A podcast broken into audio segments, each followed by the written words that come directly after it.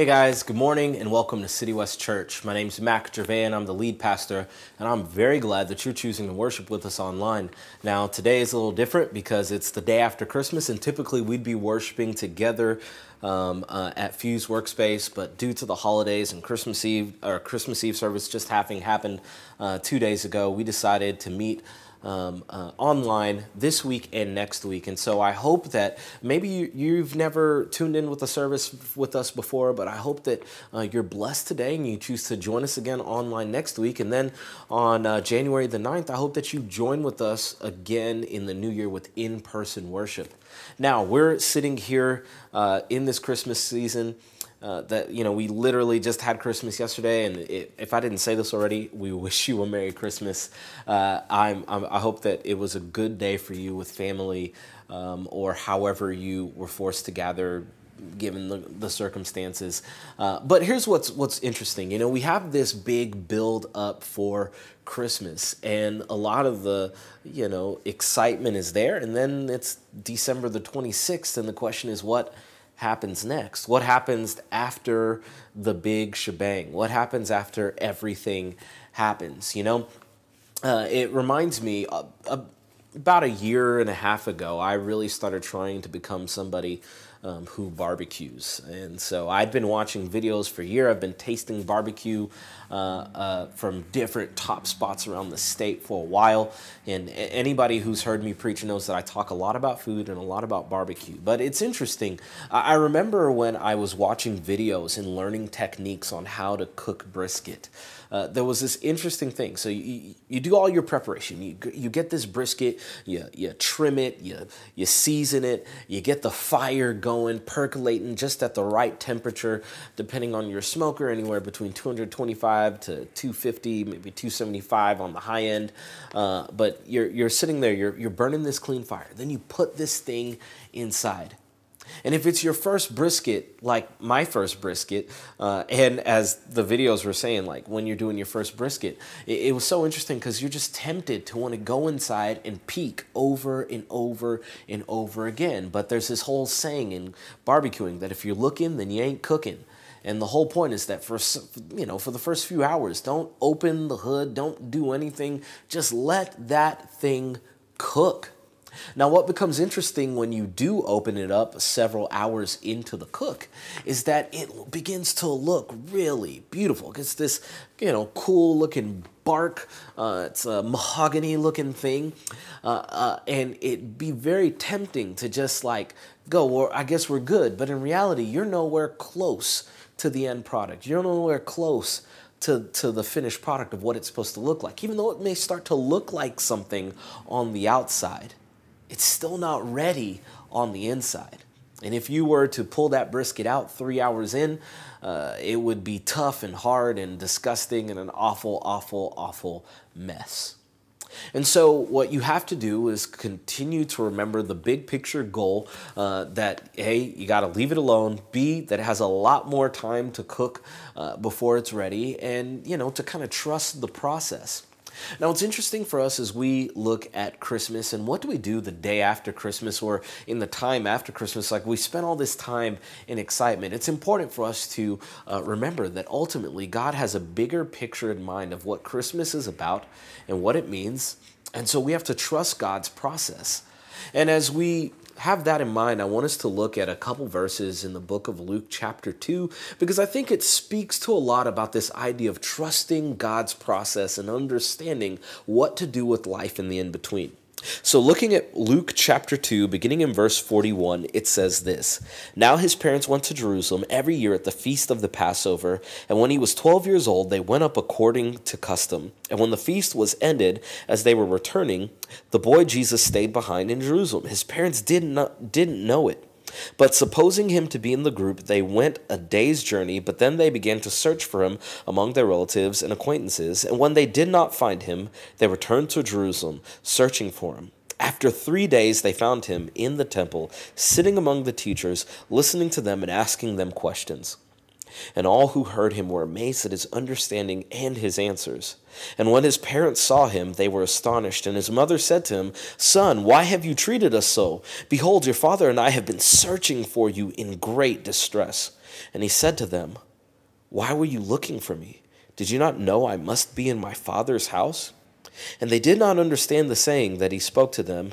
And he went down with them and came to Nazareth, Nazareth, and was submissive to them, and his mother treasured up all these things in her heart. And Jesus increased in wisdom and in stature and in the favor and in favor with God and man. Let's pray. God, we thank you just for your word. Lord, help us to have understanding this morning. And Lord, we ultimately want to be transformed and to know more of who you are and to be who you've called us to be. So we pray all these things in Jesus' name. Amen. So, we're looking at this, and, and, and it's this question of what do we do in the in between? What do we do in the in between? In this particular point, we understand with the Christmas story that Mary understood that the angels had come to her and told her about the great thing that was being done through her life and that God was having favor on her and she was going to birth the Messiah. And then she did, and shepherds came and she and, and, and wise men came and, and and and you know all the things that were surrounding the birth of the Messiah happened.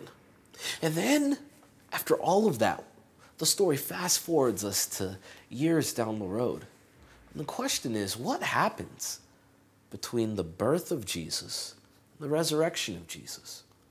What happens in the in between? And Mary and Joseph find themselves in an interesting place. Jesus you know, their son whom they're taking care of, also the Messiah, that angels came and to them to let them know about what God was doing, is missing. And they begin to be stressed. And they begin to be troubled. And they begin to look for him. They find him in the temple with the religious leaders, and he's going back and forth with them. He makes this comment about uh, didn't you know that I would be at my father's house about his business? And so, when it comes to life in the in between, I think there are three things that very brief things that I'm going to cover here this morning that we can see. The first is this is just trust that God is continuing to do the work. The fear and anxiety that arose in Mary and Joseph, in part, is there because they have taken on this stress.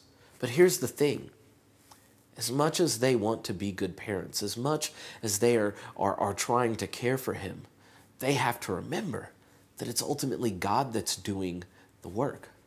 It's God that's doing the work.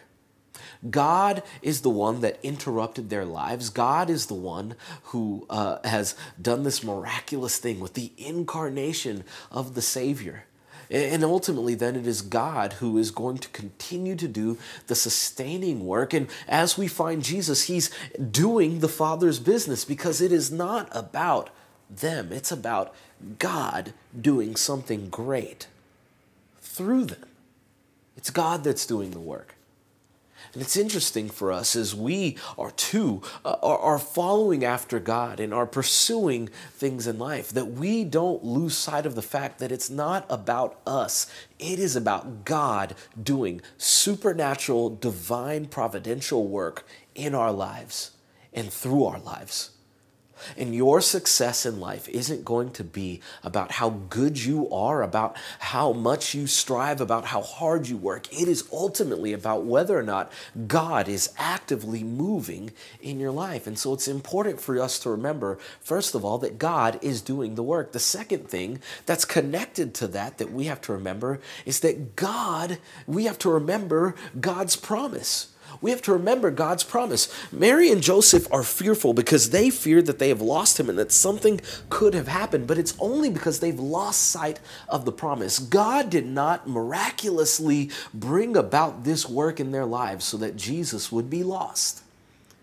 And this would not be the first time or the last time that people in Scripture would lose sight of the promise and thus be filled with fear and anxiety, frustration, strife, and all the things in between.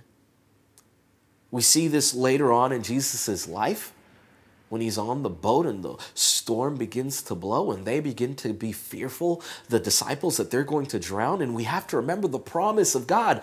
God. Jesus did not come to drown in a boat, He came to die on a cross and rise again so that all who put their faith in Him would have eternal life and hope and joy and peace. And so that's ultimately why He's here. He's here to do and accomplish His work. And so Mary and Joseph have lost sight just a little bit about the promise of God, about the promise of the Messiah, the promise that the angels made to them, the promise that was confirmed to them when the shepherds showed up at the manger, the promise that was confirmed to them when the wise men came, the promise that was conferred to them when they were given the tip about the, the the, the, the shady uh, uh, intentions of Herod, and so they're able to flee to Egypt and ultimately come back to Nazareth in the right time. They have to remember the promise of God, and you also have to remember the promise of God. God is doing a work. You have to remember He's the one doing the work, and you have to remember exactly what the promise is in this in between time. But lastly, is this remember the lessons along the way. What I love most about this is right at the end, it says that Mary uh, uh, began to um, uh, and his mother treasured up all these things in her heart. She remembered. She she stored up all these things in her heart. And one of the things that we have to remember to do as we journey along in faith and follow after God is to remember the lessons that we learn along the way. We may not understand it all today, but we have to remember that these are important things, and we have to remember these lessons that are being learned along the way because ultimately, as we continue to pursue God and His will for our life, He will give us understanding when it's time to understand. And it's only at the end that we'll understand the lessons being learned. I remember right before I got married that uh, some of the best advice that I got was from a random guy at church. And he said, uh, throughout your whole process that day, I want you to make sure that you remember to stop and take a mental picture. Take a mental picture and remember because there's so much going on that day. But make sure that you stop and pause throughout the day and take mental pictures and moments. And honestly, I don't remember a lot about what happened on my wedding day. I, I remember when it was, I remember where it was, and I remember uh, that I married Grace. But I don't remember everything that happened. There was a lot of people there, a lot of things happening. My life radically changed on that day. But I did remember to stop and pause and take some mental moments. And honestly, those are the things that I remember. I remember stopping to pause and take a picture with my brother.